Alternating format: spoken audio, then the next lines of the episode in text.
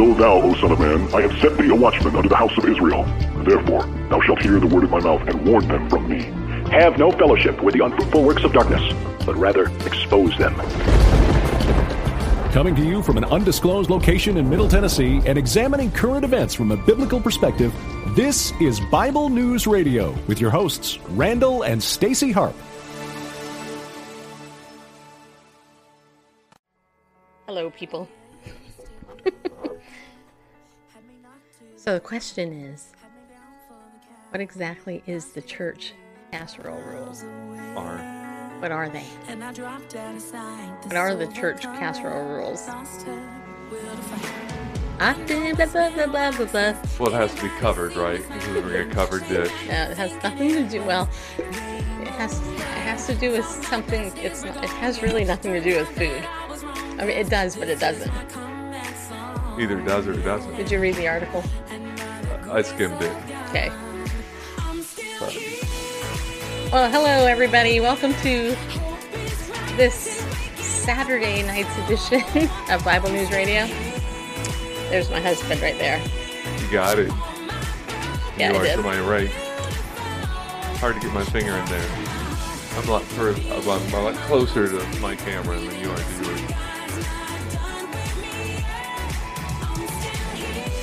Yeah, there's Bareface. He's still here. Yesterdays are gone, and the best is yet to come. I love this song. Now I see. Yeah, there is. Everything, everything for my good in a way that only He could. Know it's been a while since anybody seen smiling. Game over. And I was wrong, cause this is my comeback song. I'm still here. I'm still here. Yeah, I am. so I'm still here. Broken turning beautiful. Cause I feel my heart beat, beating in my lungs, breathe, breathing. Yes, my God's not done with me yet. I have something on my tongue. my yesterdays are gone, and the best is yet to come. Out of the pit, all glory to God, I will sing it again. Out of the pit, all glory to God, and the best is yet to come. Yeah, it is, people. The best is yet to come. That's right, right, Bareface. I'm still here. I'm still here, rising, waking up my soul. So I played pickleball today, people. Yeah, I did.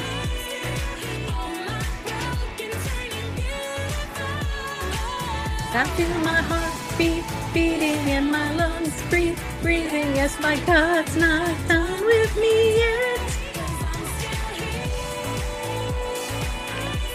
All my yesterdays are gone, and the best is yet to come.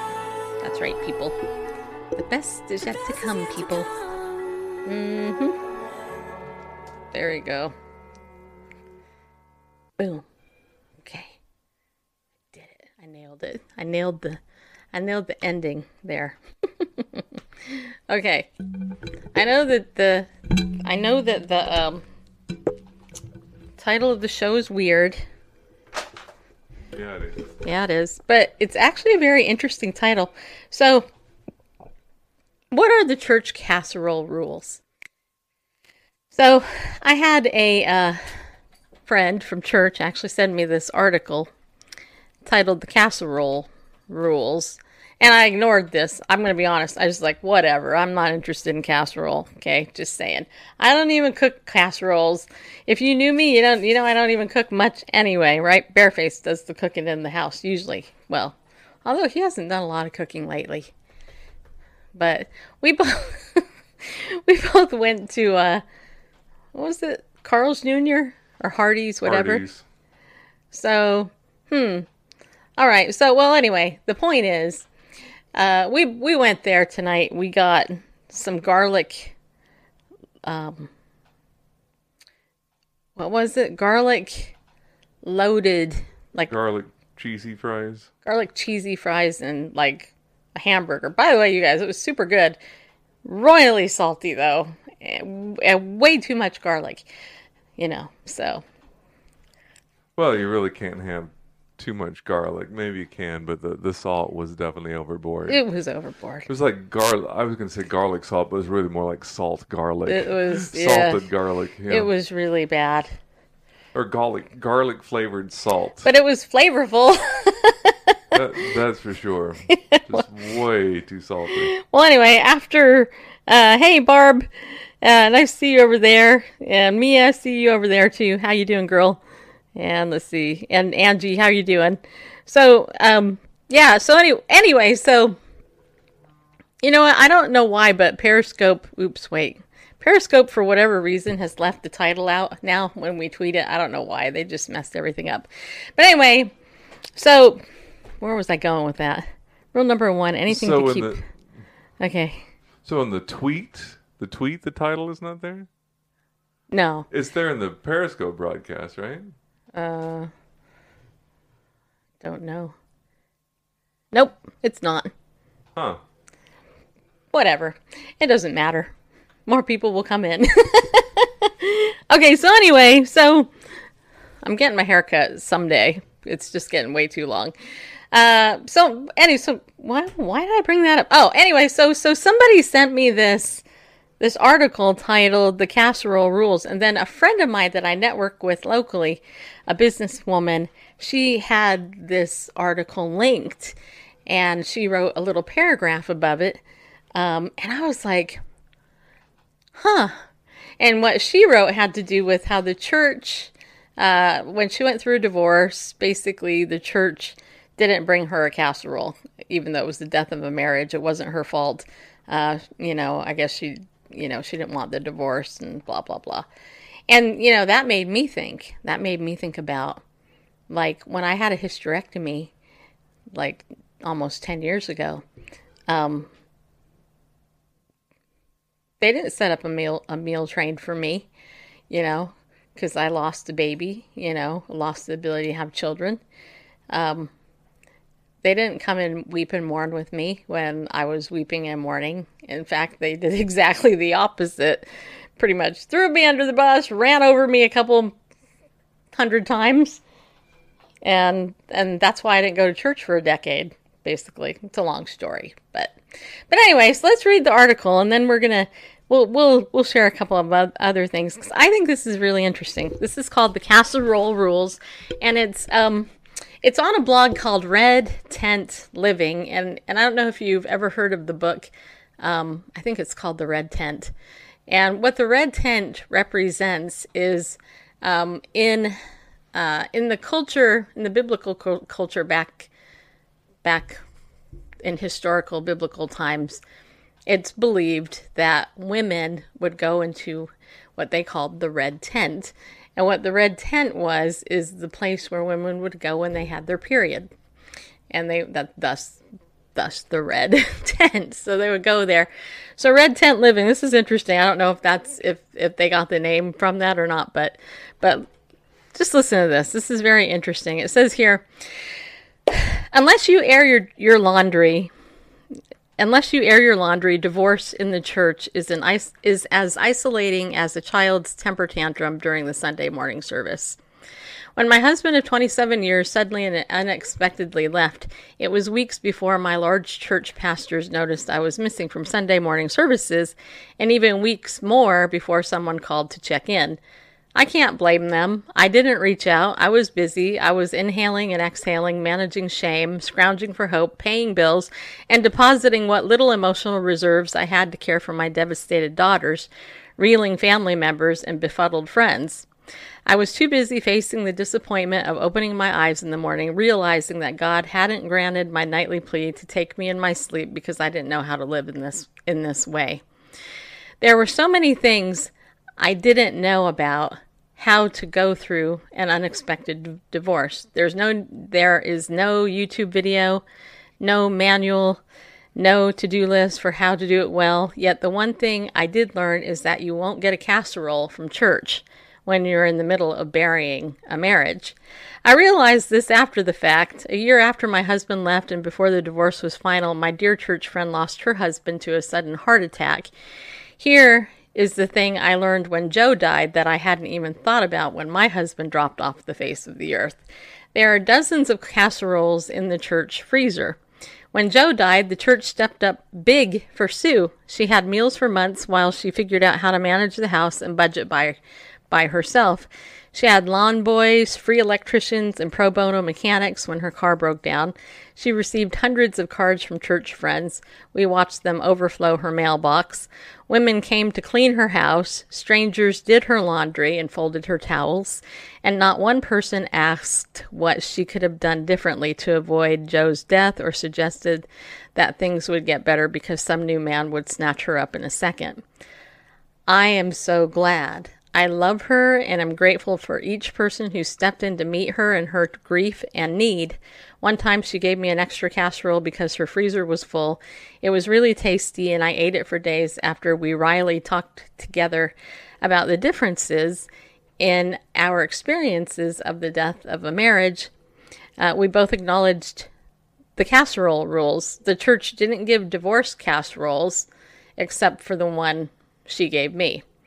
The very next summer, I was diagnosed with breast cancer. I learned that you do get casseroles for breast cancer. Elders visit, people pray, your name gets mentioned from the pulpit, people call, email, and send cards. They rake your leaves. I was grateful, although a bit bewildered. During those six months of diagnosis, surgery, and radiation treatments, I never once prayed for God to take me during the night. I never cried myself to sleep over breast cancer, never imagined what I did wrong to be so unworthy. There was no shame. Each morning, I was happy to open my eyes. Sometimes I even longed for the phone and doorbell to stop ringing. I got free yard work for weeks, and I got lots and lots of casseroles. To be clear, this isn't about a church, it's about the church. My church tried in the best way they knew how. I don't blame them for any inconsistencies. I had never noticed them before either. It's complicated, isn't it? As people of faith, we are very good at meeting people in times of death and illness. There are no judgments around these things, and we do not need discernment about who was in the wrong. We don't have to wonder about whether one's grief is deserving of a casserole. The rules about other human conditions are not so clear. Casseroles for the death of a marriage? For a mental breakdown? For rehab? How can we know whose fault it is?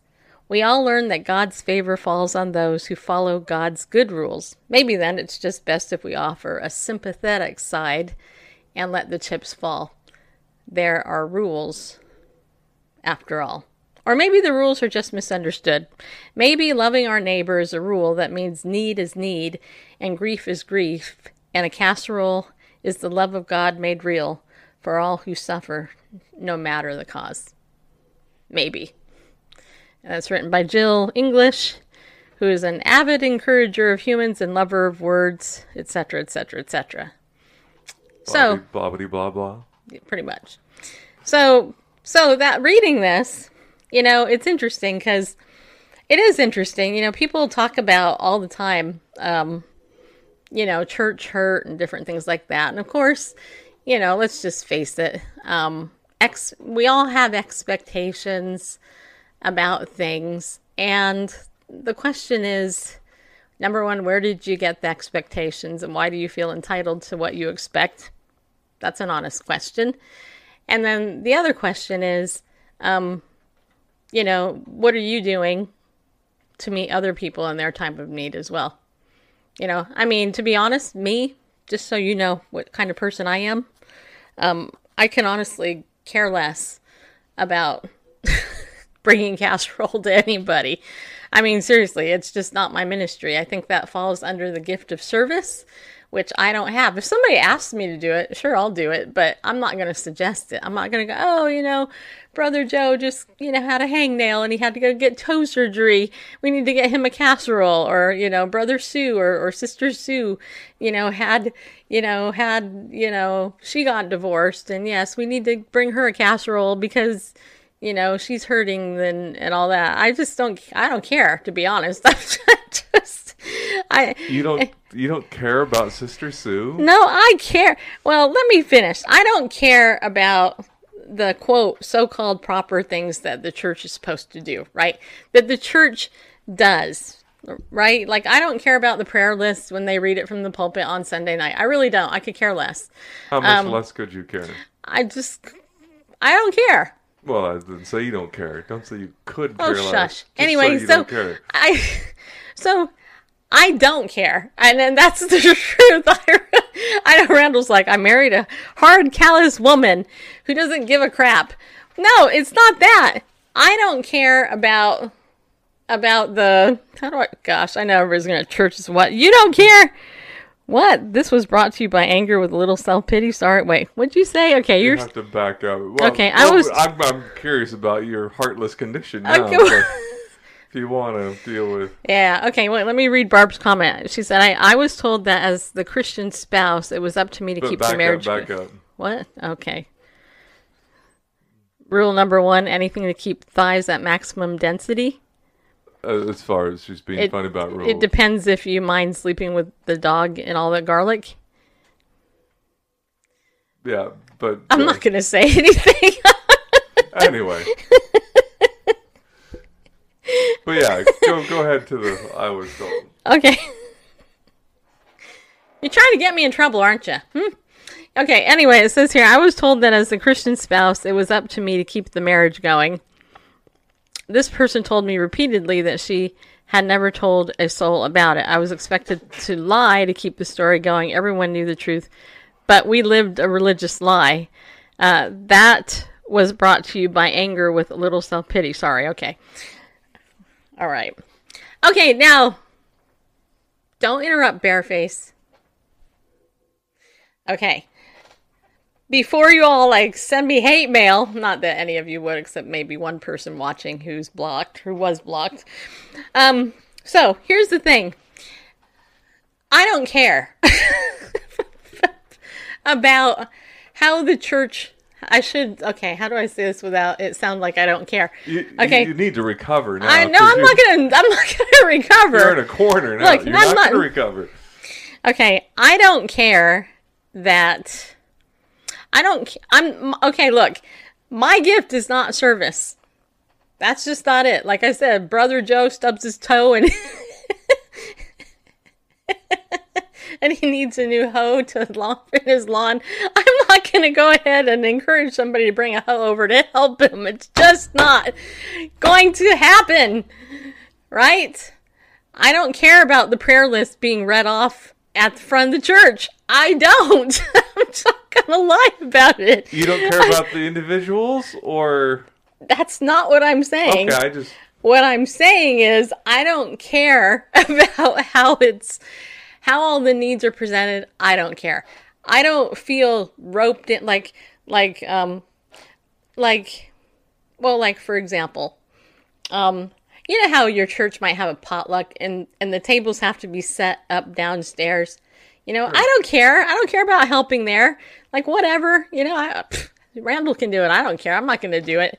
It's not my gift, right? Now it doesn't mean if I'm not asked, I'm going to I'm, you know, if I'm there, I'll help. Sure, of course I'll help. But I don't care about the meal trains. I don't care about all that stuff. That that is not in my my bag of caring. What I do care about and where I emphasize my caring is I call people. I'll pick up the phone and actually call somebody and I'll say, hey, want to go out to lunch? Let's get to know each other. Then I'll talk to them one on one and build an intimate relationship with them. So then I know more specifically how to meet their need. Not in a broad way like the whole church likes to do, but in a specific way. And I'll give you a perfect example. When I went through my hysterectomy, I had well meaning women in the church, bless their hearts, um, say stupid things, and I'm I'm I'm swearing in my head after the word stupid, just so you know. But they would say stupid things like, well, you could have gotten pregnant if you prayed this psalm. Or don't worry, kids are kids are just a, a bother, you know, you could you can borrow mine for a weekend and you know, and I'll get a break. Or oh, it's it's maybe it's more blessed to not have children if you only knew the trouble my kids were. I mean, Christian mothers said that stuff to me. And I'm like I'm just like, do you know how stupid that sounds? Do you, I mean, you honestly know how that sounds to me? A barren woman who always wanted kids. Or they'll say, well, you could adopt. Why don't you and your husband adopt? Everybody knows there needs, there's more children out there. It needs to be like, duh, like I never thought of that one, you know? I, you know, and, and nobody, not one person actually, ever came to me and said, you know, Stacy, would you like to go out to lunch and talk about what you're feeling? You must be heartbroken and devastated at the loss of your dreams, never knowing what your child would have looked like. You know, wondering, you know, what types of things have you lost? You know, what type of, you know, thoughts that, um, you know, what do you, what do you think about at night? You know, Randall and I had baby names picked out for a girl and a boy, right? I I have a brother-in-law who has two daughters. I look at them and go, "Hmm, I wonder if if if I had a daughter if they would have some of these characteristics because of, you know, what Randall looks like." You know, there's there's a loss of a dream and there's a loss of a legacy, a heritage, you know. Um there there's so much more than just giving somebody food. Right, Natasha? Right. She Natasha says stupid is an understatement. That's straight crazy and asinine. exactly. And that's my point. So what I'm saying is it's not that I don't care about people. It's really that I really care more about people than the generic way a church is supposed to so-called come alongside people. And so the casserole rules article, really that's what I think it's about. It's about Our tendency to fix something with food. to- right. Suppose or- you're a you're a food addict. Why would I want you to bring me a casserole? What do I need a casserole for? yeah, for? rather than rejoice with them that rejoice and weep with them that weep. yeah, Here's something to placate or cover the issue. right. Here's a distraction, really. Here's a Exactly. distraction from. exactly. Here's a distraction or a solution. Yeah. So I would rather I or you know, I would much rather like in the instance my friend Jennifer was talking and it's not my friend Jennifer that you guys know, it's my another friend Jennifer was talking about getting a divorce, you know, here, you know, she has had to learn like how do I, you know, how do I do this this and this. Now as an older woman who is a marriage counselor who has some understanding what some people go through and with divorce, I would much rather say, call her up and say, hey, you know what, let's go out to lunch so I can sit down and talk to you about some of the things that maybe you need to know now that you're divorced. Or how are you feeling? You, the grief the loss of your marriage that's a big thing especially if you didn't want it. Now you're now you're a single mom trying to raise children. How can i help you with that as opposed to giving you a stupid ham and cheese egg casserole which does nothing except annoy people kind of in in in the you know what i'm saying so so the casserole rules what what are the church casserole rules I think they're set up with good intention, but I also think that if, to quote my friend Vicky, if you can't do for one the same way that you can do for all, then don't do for any. Because there's always going to be somebody who is overlooked or left out. You know? And and I think that was what the author was trying to get get at at the bottom you know, when she said maybe loving our neighbor is a rule that means need is need and grief is grief, and a casserole is the love of God made real for all who suffer, no matter the cause. Maybe, right? So that's what I'm saying. Does that make sense, Bareface? Totally. Totally Okay. makes sense. Did I redeem myself? Yes, you did. Okay. So that's that's where I'm at. Especially as a middle-aged woman now, I'm more inclined to go, hmm. You know what? Let's You know, let's not like put a band aid, you know, over the situation. I mean, I know somebody recently who lost their son to suicide. And while, you know, I've never lost a son to suicide, instead of sitting in a big church service or even at a women's Bible study and trying to discuss it, I'm going out to lunch with her Monday, you know, to have a one on one heart to heart. And, you know, maybe she can minister to me in a way versus, you know, me ministering to her. You know, the point is, is that I think sometimes, it, you know, well, going back to Christ, what did Jesus do? How did he minister to people?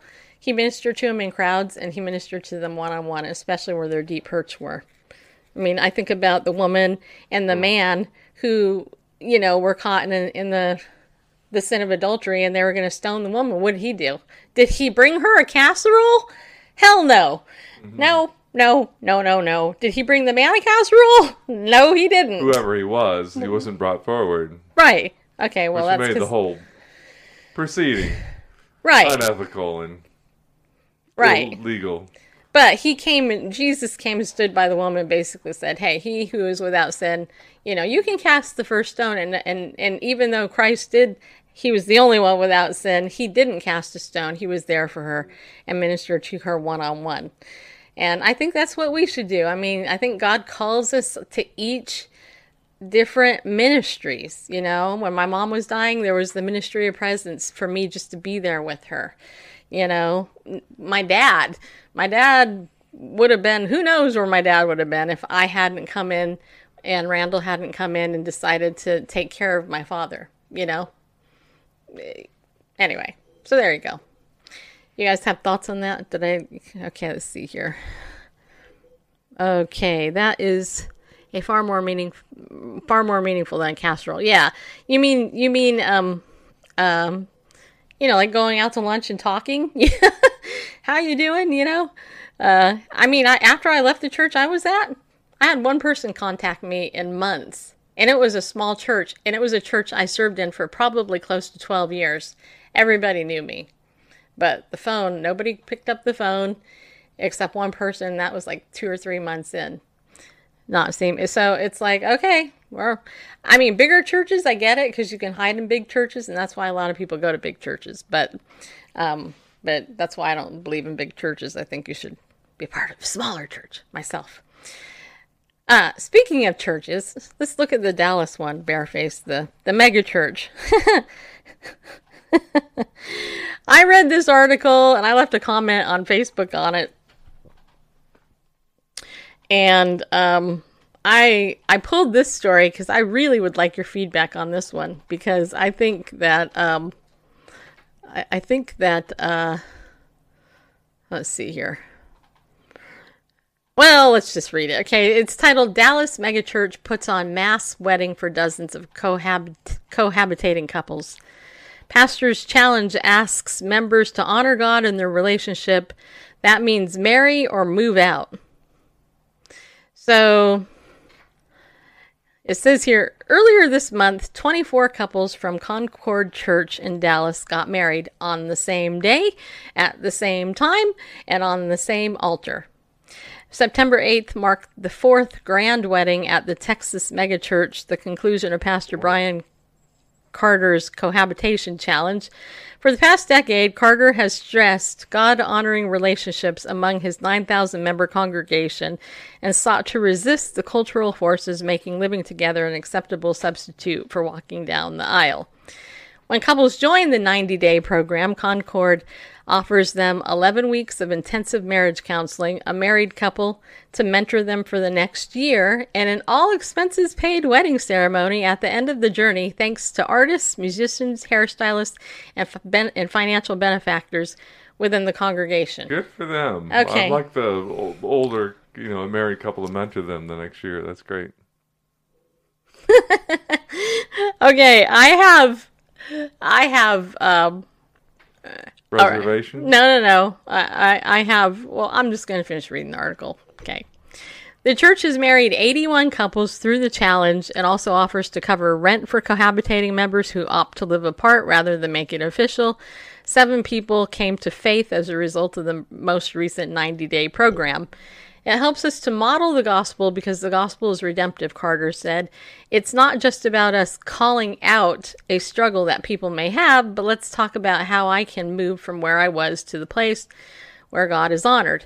As co- cohabitation continues to rise and more research details the instability of the arrangement for families, churches that champion marriage inevitably have to grapple with the issue.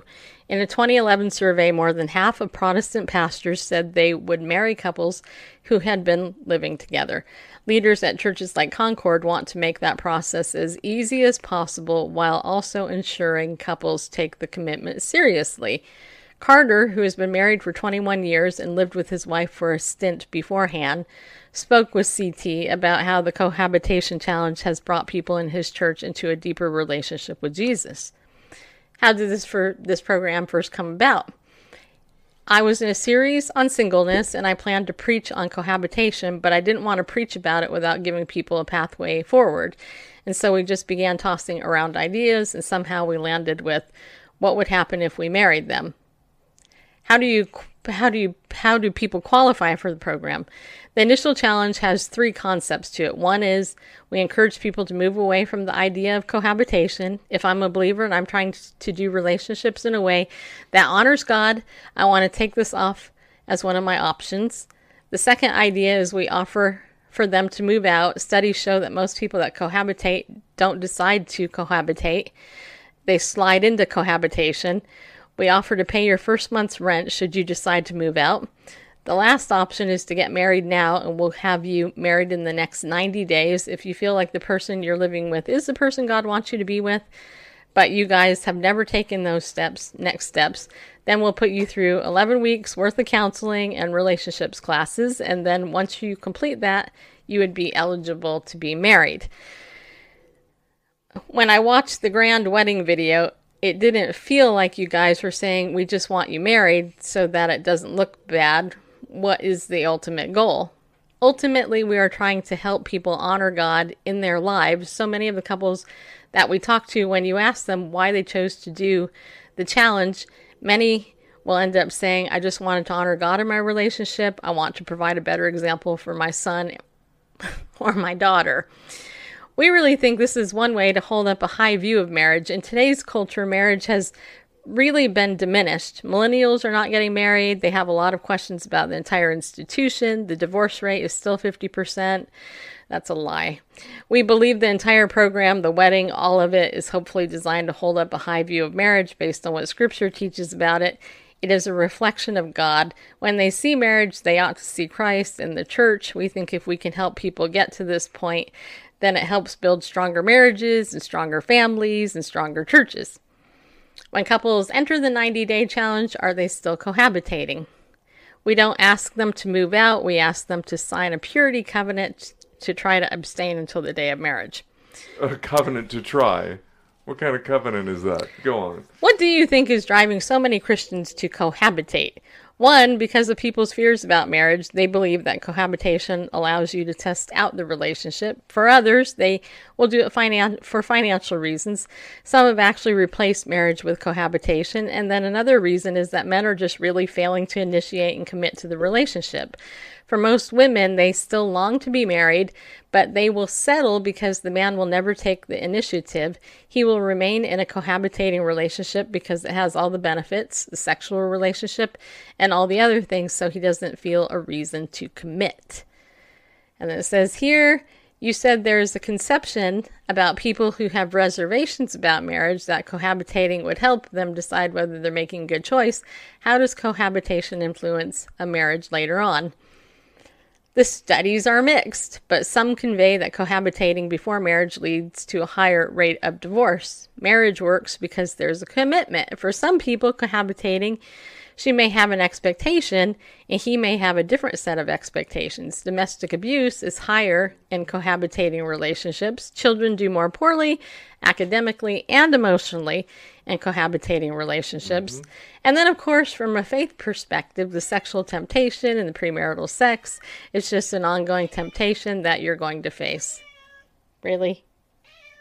Shh. He agrees. Oh.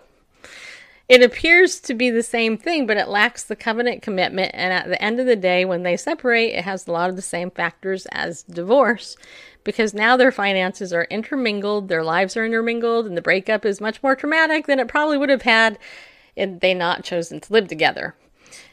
And I get it. People say, well, let's test it out, and you should test a relationship, but that's what premarital counseling is for. That's a better way to do it than to just live together alone.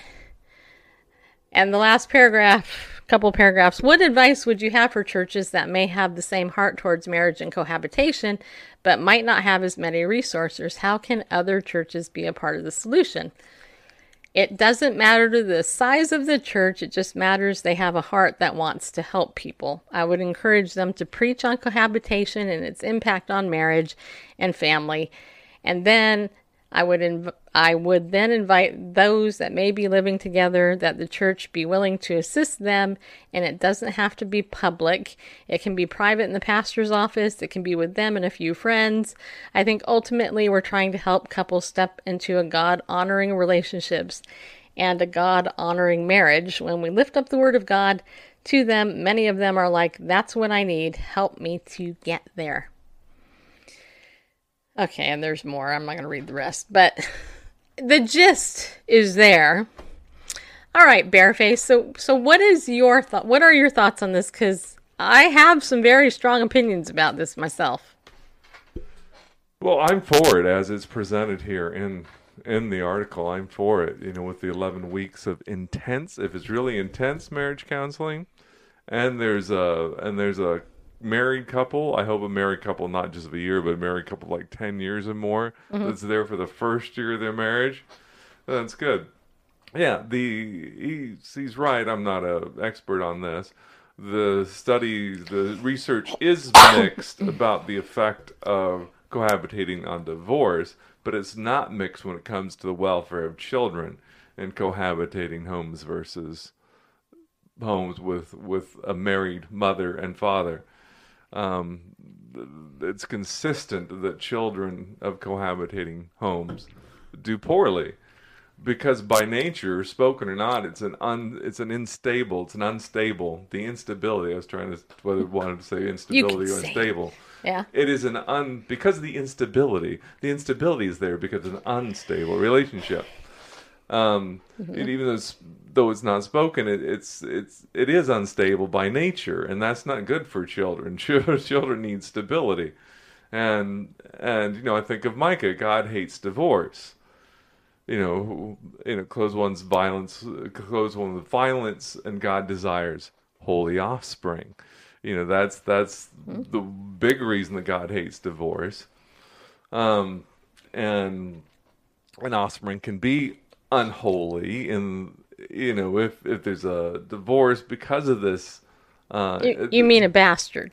no i don't mean a bastard no that, that if they're unmarried but if the the couple was married this is god hates divorce that Right. instability the instability of a broken marriage is the same as a non-marriage is the same as cohabitating Right. it's it's it's it's an unstable environment environment for children You know- and then and then and there's that i wanted to call attention to that Okay. these are my thoughts so Okay, far. your thoughts. And I I got mine. Right. And then, and then, like I said, God honoring. We go back to Matthew chapter 18. In the beginning, God created the male and female. And for this reason, a man shall leave his father and mother and cleave to his wife. The two shall become one flesh. What God has put together, let not man set asunder or separate. Um, God's design is that man and woman reflect Christ and the church. And no one would expect, even though it happens a lot in the evangelical church, that somebody just tries out Jesus. You know, they try out Messiah. Right. It's like, well, I'm going to try out this Christian. It doesn't work. I'll be a Michael Shermer whatever, be a former Christian. It's like, oh, it didn't work for me. You know, I've got one one foot outside, and if you know none of this, well, pick up your cross daily and no turning back. That's that's so old fashioned. I'm going to try out the Lord for a while, and you know, kind of keep uh, you know keep doing stuff over here. I'm going to sow to the spirit and sow to the flesh. you know the carnal Christian is is the most you know is the most unhappy person in all the world. It's better to be all in for the Lord or all in for the world, but to straddle the fence, you're not going to find a more unhappy person, an unsatisfied person than the carnal believer. Right. And so it's the same thing as the relationship with Christ and the church to have this, well, we can live together, kind of try it out. If it doesn't work out, I'm out the door and there's there's no covenant, you know. Didn't mention about something the covenant. Oh yeah, yeah, they sign a covenant to try to abstain from sexual intimacy. Well, what kind of covenant is that? Yeah, I promise to try to. to I I don't agree with that. I got a problem with that.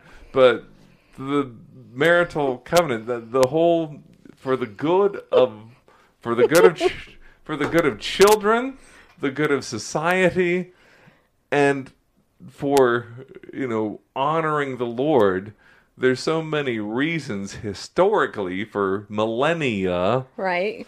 um, the you know that culture has supported heterosexual marriage for so many. Okay, can I weigh in? Okay, go ahead. Okay. So the topic at hand is cohabitation and how this church is dealing with cohabitation. This is my opinion. Open up the Bible, read 1 Corinthians chapter 5 and throw their butts out of the church, period. They are living in sin on purpose. They know it's wrong. They're mm-hmm. doing it hmm. and they're not honoring God. And it's a line of BS that they that they want to now get married in order to honor God. I do not think this is my opinion. I do not think this church should be paying for their wedding. Why bless somebody who's living in sin? That's BS. You know what? That that is like saying, "Hey, why don't you go screw a whole bunch of people, get on welfare, and then we'll give you your whole college tuition free Yeah. because you can't do that." That's how I see this, and I do not like this. I think this is BS. I think it's BS. I think it's the coward's way out, and it, it's under the guise of of like, hey, let's go ahead and you know see what we can do to help this, these couples. You know what? Help the couples by throwing their butts out of church. Okay, saying, you know what- what? Wait, no, throw them out. Tell them, hey, if you are coming to this church, you better not be living together because number one, if you first of all, they mention children. Number one, you shouldn't be having children until you're married. So, you know, so it's kind of like So Go, all right. So, so what about the what about the drug user who's using drug This- Christian drug user? completely different. Mm, hold on, Okay. and they say, "Man, I I wanna I wanna get off these drugs. Oh, I fell again. I slipped. What you know? Throw their butts out because they slip and they use drugs. Where in the Word of God does it does it does it address specific drug use? It it doesn't. The Bible talks about the marriage bed being being right. holy and undefiled. If two people are living together before they get married, they are clearly violating Scripture, and that pastor needs to throw them out on their butt. I, I and- would I would say confront them. They they need to throw them out, according to 1 Corinthians five, I say confront them if they're unrepentant and say no, we're Yeah. going to continue to live it. Yeah, and then, throw, them out. Right, Yeah, and that's not what these guys are doing, though. Yeah, but they say They're like, oh, go through. Wait, first of all, wait, let me finish. All right. I'm the therapist. So, first of all, they know it's wrong. Second of all, the church should not be 12 stupid weeks of therapy or premarital counseling isn't going to do anything for anybody. nothing at all. Not uh. I'm a therapist, okay? I can tell you 12 months, and you know, Ele- th- Eleven th- weeks. or whatever. 11 weeks is nothing. Now, the one part I do agree with that I think is a good I mean, I do think it's a good it's a good plan and it's actually the number one cure The for mentors, yeah, it's the- marriage mentors. marriage mentors actually do more good than marriage Yeah. counseling does. But if we're going to be biblical about it, then basically I say you confront them if they don't repent and Oh, not yeah. cohabitate, throw their butts out. Don't be oh, Right. like paying for their weddings and giving them all these incentives. What the heck is this? Socialism, welfare in the church like that? No. Discipline them. The Holy Spirit deals with them. They actually repent. They get a second job. They do something. Or they actually go to the courthouse and get married and then they make it right before God. It's not the church's job, the pastor and all those people, to volunteers to make it right before God for, for them. They're the ones that have to do the actions leading to the repentance. And I, I think here it's like, oh, we feel so bad for you. Yeah, we do. So, yes, let's just go ahead and do this for you now. And if you just promise, oh, and by the way, you can still live together and screw one another, even though you might sign this thing here saying, like, you can abstain. Let me tell you something. I counseled couples. I counseled couples who cohabitated Right. before they got married. And the biggest issue that they dealt with had to be the sexual issue, and they could not abstain Sure. in that situation. So the very fact that the pastor's doing this, he's doing this stuff, and oh, and then we're going to go ahead and and pay for this and all that. I mean, what next? They have five kids out of wedlock, and oh, and we're going to go ahead and now support these children. We're not going to make them get off their butts and go get a job or something. I, All right, let's let's, I, I just, let's yeah, let's break this down. yeah, Back to the article. okay.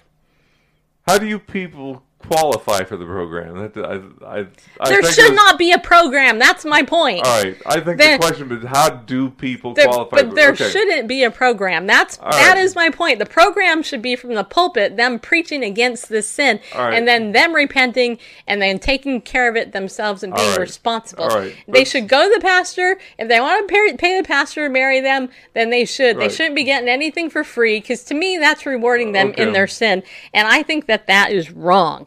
That's right. my opinion. Wrong, wrong, wrong, wrong. Right. And I don't like it. I think it's a bad witness. And yes, it says people come to the Lord. Okay, maybe they did, Uh, but you know what? That's It's them. it to me.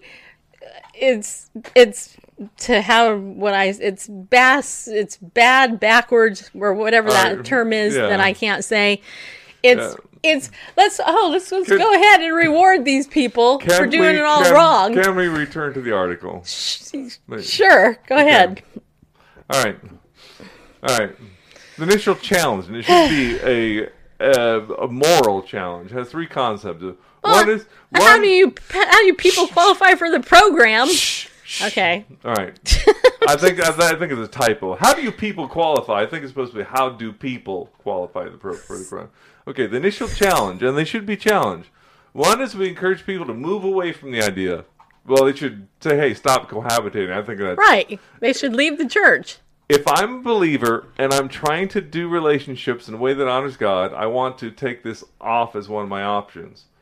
That that like yeah, challenge. If if you're cohabitating, stop right now. The second idea is we offer them to move out. Right. Yeah, if you're cooperative, you're supposed to move out. It's Eh. no. not offer them, it's it's, it's No, but then it says that they'll make their first month's rent. yeah, No, I, I, I, I yeah, completely disagree with that. I do too. I- do too. that is so wrong. I do too. The man can just go if he loves his woman, then he could pay for two apartments, Right. I'm, or whatever. I mean, that's my opinion. I don't think the church needs to be throwing money at I these agree. people. I'm glad that it's limited to one month. But okay, the last option is to get married now, and when you have you, we'll have you married the next 90 days. Now, I don't think, yeah, I don't think you should pay for it. Why should it take ninety days? Because they want to do this 11 weeks worth of counseling, and it mentions somewhere else intensive marriage counseling. Yeah, okay. Well, in the hopes to find out if they're the good fit, right? So why why Well, provide the- free the- counseling for them? Then why don't these people go to their own dang therapy and pay for it out of their own pocket? Yeah, uh, there should be some, but offering that as as a resource. I mean, have them pay If they it. were interested in it, they would go do it on their own, Right, right, but- instead of being bribed by the church. But say it's it's it's it's uh you know anybody can walk into a church. The church is for believers and disciples, but I don't think that we should have bouncers at the door say you know show me your you know show me your prison record to show that you showed time. Yeah, the- an underground church in China that's necessary, Right. Because spies and there could be witches and warlocks coming in to disrupt the service. So Mm-hmm. maybe bouncers anyway. So someone comes in. Sometimes unbelievers come to church. They're cohabitating. Okay, if you know questions should be asked. You know, tell me about your testimony. They don't have a testimony. Well, we need to get it fixed. All right, they come to repentance, and then you find out this couple is cohabitating. and then they should be confronted. You know, that's you know, that's unscriptural. It's law. You know, it's it's against it's it's it's against God. It's not His designed So, and the little leaven spoils a whole bunch. So, Yep. here are some choices. Here are some choices. You move out, you stop cohabitating, you can continue to attend this church as long as you're not living together and you can get discipled. Or if if you know you're burning in passion, you know it's better to marry. 1 Corinthians 7. This is what Natasha's saying. You want to get married? Great. We'll help with that. Not like we're going to fund your wedding, but hey, we've got counseling here. It's low cost. It said that it would pay for their wedding I too. know, I know. I'm not saying agreeing full, Right, but okay. I but I think the church making it available. Hey, you know, it's it's it's ten dollars a class or whatever. You know, you got to put some skin in the game. Ten bucks is no skin. I know, but I but know what you mean, though. Not to make it all free. Hey, look, we've got we've got. It's not like the church needs to turn into business and make money off of it. It's it's just we need to show some real commitment to it. All right. If, okay, then you get married. You're still not living together. Not you don't live together while you're going. You're not living together. That's plain. You either come as you know as independent people of this congregation, not living together, or you're still not living together. If you want to get married, we'll assist with that because God honors that. I mean, we'll give you the classes, we'll give you mentors, you know, for, for a fee. You know, not like we're gonna, you know, right. you know, because we should. I mean, if someone's struggling with whatever it is, whatever sin, there should be resources to help make disciples. And so, you know, we we we want you. To, you want to honor God. We can help you honor God. But if they say no, we're cool with living together. Well, you're no longer you're no longer attenders of this church. You're no longer congregants. There's the door. Get out Uh, it doesn't mention that, but yeah, if you come to them, confront them on that. Hey, you know, great that you're now believers. I understand you're cohabitating. We need to correct that. Either get married. Well, no, I mean you can't live together. That's and we can work. They're still allowing them to live together for ninety days. yeah, I don't. That's that's I what I mean, don't have th- this. th- that's why this I covenant that they'll try not to. They'll try to be a purity covenant where they'll try. What kind of covenant is that? Well, It's like I, I think it's a bad program myself. All right. And and I say that based on the fact that I am a therapist, number one. And number two, I don't think it's the role of the church to be doing that. I I the role of the church is to Make di- disciples. Is to make disciples. And, And- the pastor needs to man up and throw them out and yeah, say if, if they're un, this is not acceptable. Period. Yeah, if they, if they, if they say we're going to continue to cohabitate and attend this Bye. church, See you. You're Yeah. out of here. Totally agree.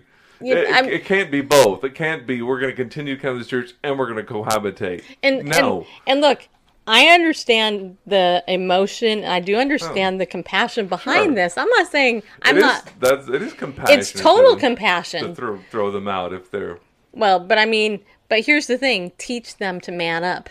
Yeah. Mm-hmm. Right. That's one of the reasons they gave that this happens. Teach Yeah. the, instead of addressing the issue of cohabitation and Mm-hmm. with people already living in sin. Why not start mentoring and training Right, men, men. how to be men and women how to be women, Yeah. and you know, and and certainly. and be prudent and wait until they're married in the first place before Yeah. they live together. Yeah, but when this when like I say, if the if they came in as cohabitating unbelievers, but that's not what this says. I know, But- I know, but I'm just saying where where I come from. right. If if they come in cohabiting unbelievers, okay, they then they then it's like, hey, we need to address this.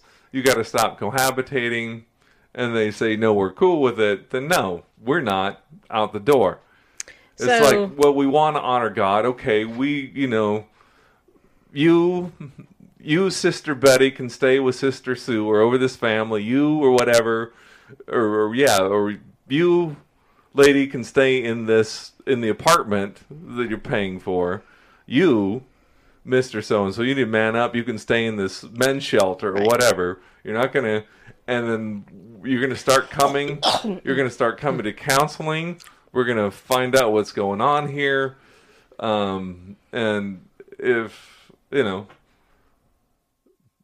you know, Right. we can get you married. Yeah. Yeah, Yeah, Angie says that um, she said accountability rarely happens in church, and and it's true. Sadly. See, my my overwhelming disagreement with this is that if these people, these people are going to do what they want, right? They already know. Most people know it's not right to cohabitate. That's just the fact. Most people know that. At least they should. If they don't, then the pastor should be preaching on it. And then if they were sincerely seeking God, they would go to that pastor and go, Oh, you know what? I had no idea that I couldn't be doing this with this girl or this guy. And um, how do I get out of it? That would be somebody who is genuinely Holy Spirit led and really serious about trying to figure out their own stuff. I don't think it's the job of this church to pay for the wedding, to do, to do free counseling, or any of that stuff. I think that's BS. And I think that it takes the responsibility away from teaching these people how to be responsible. And if there's already children involved in the first place, you know, it's that, and that's where, frankly, I think that's where a big part of the culture has influenced the church more than the church has influenced the culture. You know, because you have a church that hasn't taught God's word in these biblical standards, and then you have the culture. You, you have the church advocating for the culture by telling them what to watch on TV. Hey, let's watch American Idol. Let's watch The Bachelorette. Let's watch this crap. Let's watch that. Uh, you know, and they're not bothering to mentor and disciple. Most you, did you know that most churches in America don't even have a marriage ministry? Most churches don't. And most people, when they go to counseling, even especially premarital counseling, it's literally a few weeks and does nothing. You need to be in counseling at least a year, and I recommend two to three, you know, it, especially if you have garbage and baggage, you know, from before, because 12 weeks is the equivalent of 12 hours of time, and you're not going to be able to fix you know, unclaimed baggage and victimization. You're not going to be able to fix any of that stuff. what if it's every day, seven days a week for eleven weeks? Like seventy-seven hours, not eleven weeks. Still, that's not much time. Yeah, but I mean, as premarital counseling, seventy-seven hours of premarital. Did the premarital counseling I have help with you? No. Well, well, that was it wasn't intensive, and it wasn't. It It was wasn't. did not help. It was like what two meetings? I don't know, but it didn't help. No, but I would think. But it was the required church requirement for Steve Yeah. Demarios. It was like, okay, so uh, but yeah, it was it was it was lame. it was lame. say- it was stupid. but but it didn't if- help us at all. It was like a joke. But I think if it's really intensive, like psychotherapy, kind of, you know, lay it out and uh, you know vulnerability. If it if But that's only if people want help. That's the problem. right, and it should be exposed within seventy-seven hours. Uh, I don't know. Let's see. How many people, like you brought up drugs earlier, how many people can hide alcoholism or other type of drug abuse for like 77 hours? That's not that hard to do. Uh, maybe I don't know. Whatever. Not whatever. I mean, th- But the- I'm yeah. yeah. I understand the church's heart. I just don't agree with it in this case. At all. I don't agree with it. Zero I think, of it. yeah. I'm I'm for some of it, but there ought to be, as we both, you and I, agree, Mm-hmm. that if if they're confronted and they say no, we're cool with cohabitating, they'll also get your butt out of the church. you're out. That's right. And that happened at the previous church, church we were at too. Mm-hmm. The worship leader, one of the worship leaders decided to cohabitate. I'm like, and they're like, uh, you you Not need, gonna fly here. yeah, you need to knock it off, and they and they didn't, and they the elder board threw him out. Mm-hmm. Said, bye, you got to leave. You can't come back here. And I'm glad they did because that was the biblical thing to do. I've seen that with drug use too, where Mm-hmm. it's like, hey, you got to stop this. It's like, yeah, I'm, yeah. Then well, one of the other worship leaders was addicted to drugs it's and like, having homosexual sex on the side. Apparently, who knew? Yeah. anyway, yeah anyway so that that is a heated discussion but um there was an um important one. yeah Yeah. Well, but but see, again, it goes. This steps into the area of, um,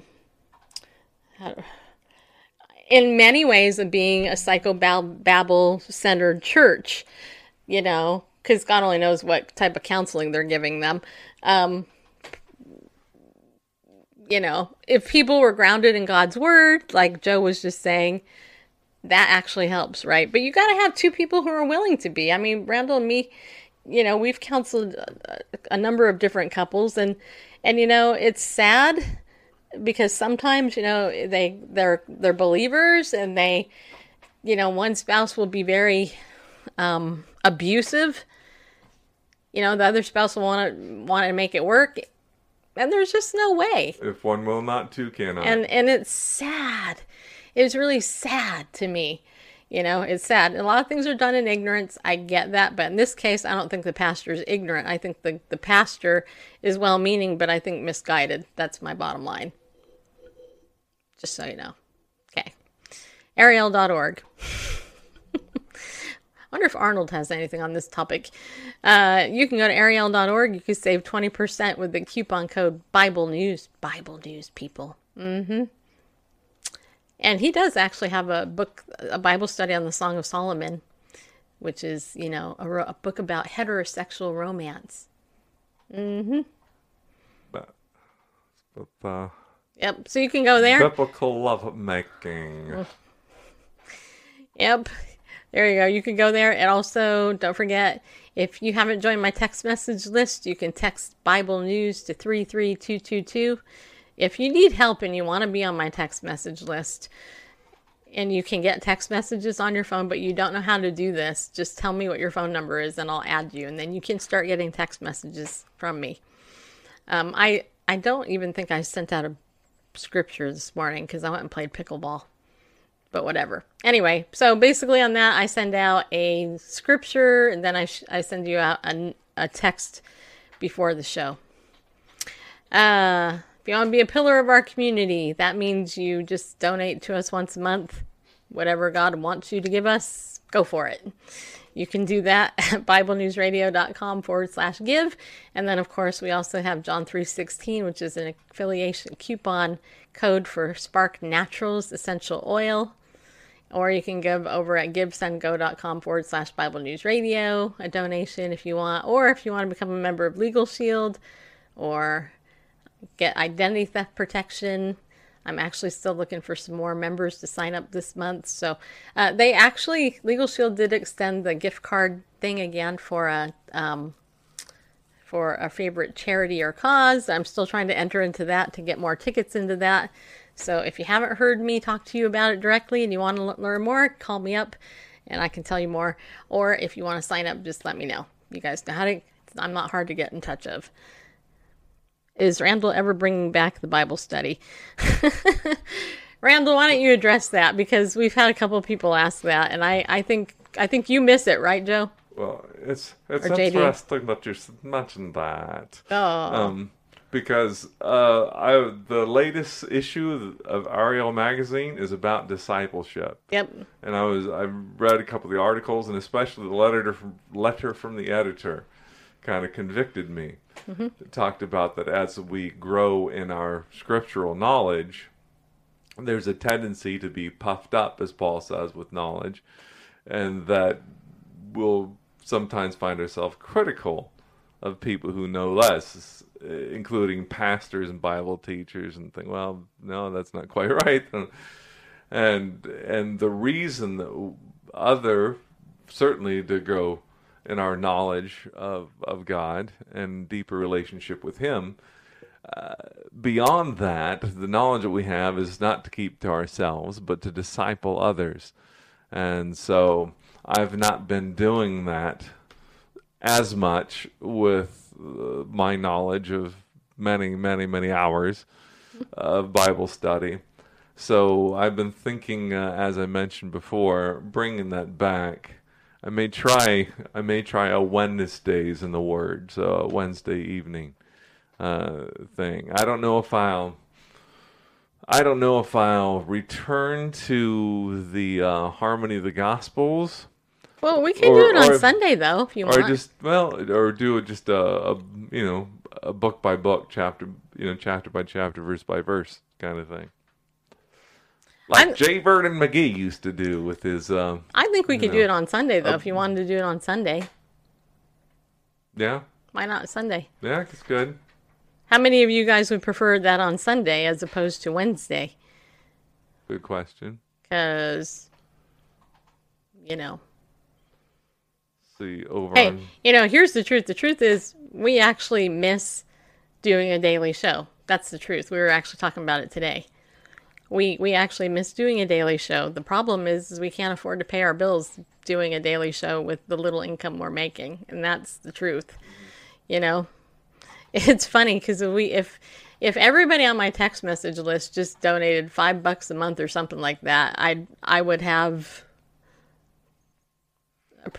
I don't know, maybe a thousand bucks or something a month with just people giving five bucks. But when you have five or six people only giving 25 or 50 or occasional 100 here and there, it doesn't help. I mean, it helps, but it doesn't, it can't, we can't support ourselves doing this. So that's why we're spending, we're trying to spend more time actually doing our heathen work. Yeah, we are. The heathen work that God has let us do. secular, not heathen, Mm-hmm. what? Secular? No, it's heathen. not heathen. We're believers and we conduct ourselves. That's right. I mean, a secular work. You know, like tent making and stuff. But whatever. Anyway, uh, so yeah. Um, okay, the smart TVs article. Let's get to that, and then we'll be done with the show. disconnected. Hmm. YouTube, my chat was disconnected. It was. All right, we got one more article. Connected. Um, I was looking for the feedback on Sunday or no Sunday. uh, basically, they said they didn't care. Okay. Well, either then- either would be okay. So yeah, Angie said uh, me, and JD said either is good. So all right, so smart TVs sending sensitive user data to, to Facebook and Netflix. Listen to this, people.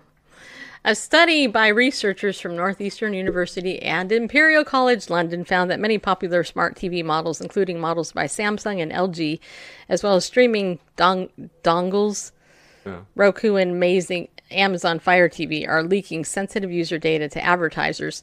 The models listed above would share data like location, IP address with Netflix, Facebook, and third party advertisers, according to the FT. Just when social media companies were starting to modify their data collection practices to better respect user privacy, the next threat is coming from the Internet of Things.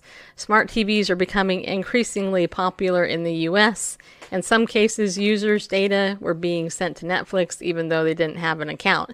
And it's not just smart TVs, other smart devices from speakers to cameras have also been caught sending user data to third parties like Spotify. Nearly 70% of Americans have a smart TV or a Roku or Apple TV. Nearly all of these devices have recognition technology that tracks what you watch and sells data approximating your interests to advertisers. In a separate study of smart TVs by Princeton University, researchers found that some apps supported by Roku and Fire TV were sending data such as specific user identifiers to third parties, including Google, like they didn't know enough about you in the first place. Amazon was one of the third parties contacted by about half of the devices tested by researchers at Northeastern. Amazon is contacted by almost, okay, what? Okay, Amazon is contacted by almost half of the devices in our tests, which stands out because this means Amazon can infer a lot of information about what you're doing with different devices in your home, including those they don't manufacture, said David Choffnes, computer scientist at Northeastern University and one of the paper's authors. They also can have a lot of visibility into what their competitors are doing. Since most of the data shared by the devices were encrypted, researchers couldn't tell exactly what was being transmitted. Uh, in some cases, they can definitely see some viewing is taking place, but what they can ex- what they can ex- can exactly see that's this article is article is wordly it's worded awkwardly can exactly see depends on what the manufacturer is sending, which we have not made an attempt to re engineer. uh, says this other guy. But experts warn there's minimal oversight regarding these smart devices. As one analyst warned, the situation is dire. Buyer beware. Yeah, and uh, a lot of these smart devices, like the one in the palm of your hand or pocket, you know, have cameras and microphones as well. The smart TVs do.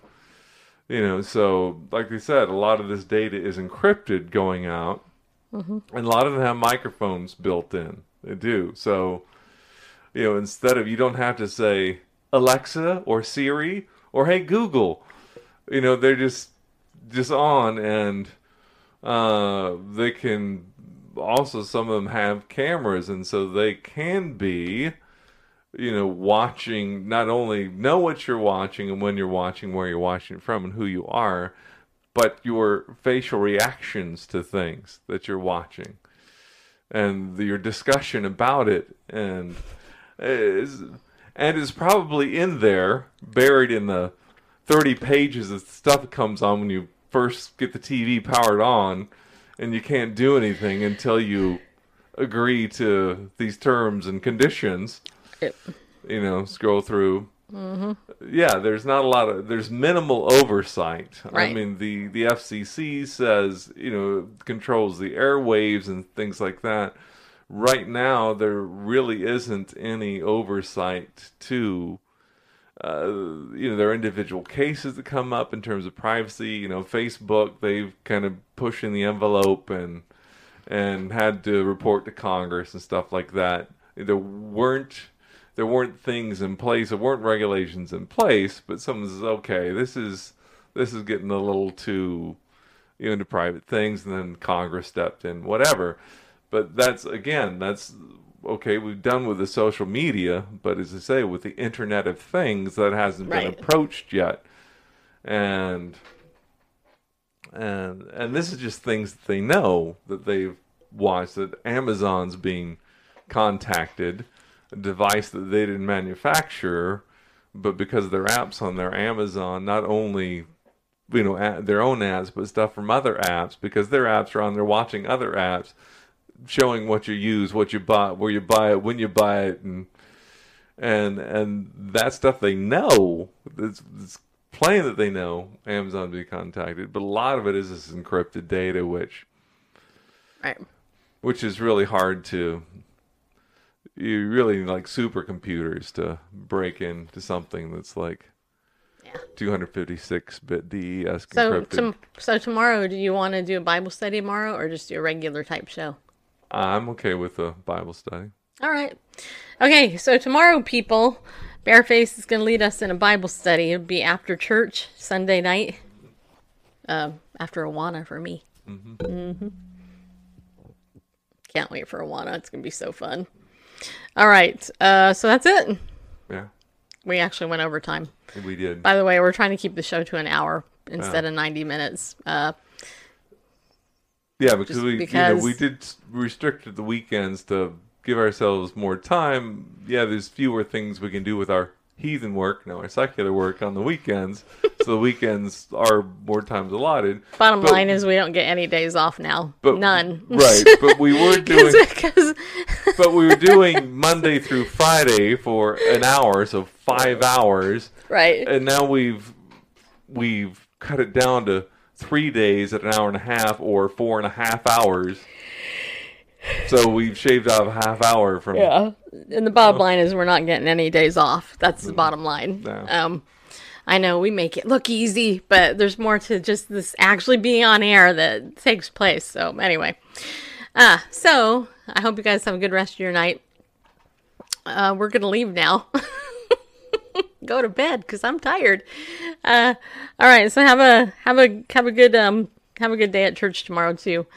Um, yeah, and you know what, everybody have you know think about some of the issues we talked about. Right, they're they're important issues, and it's interesting to see what the church is doing.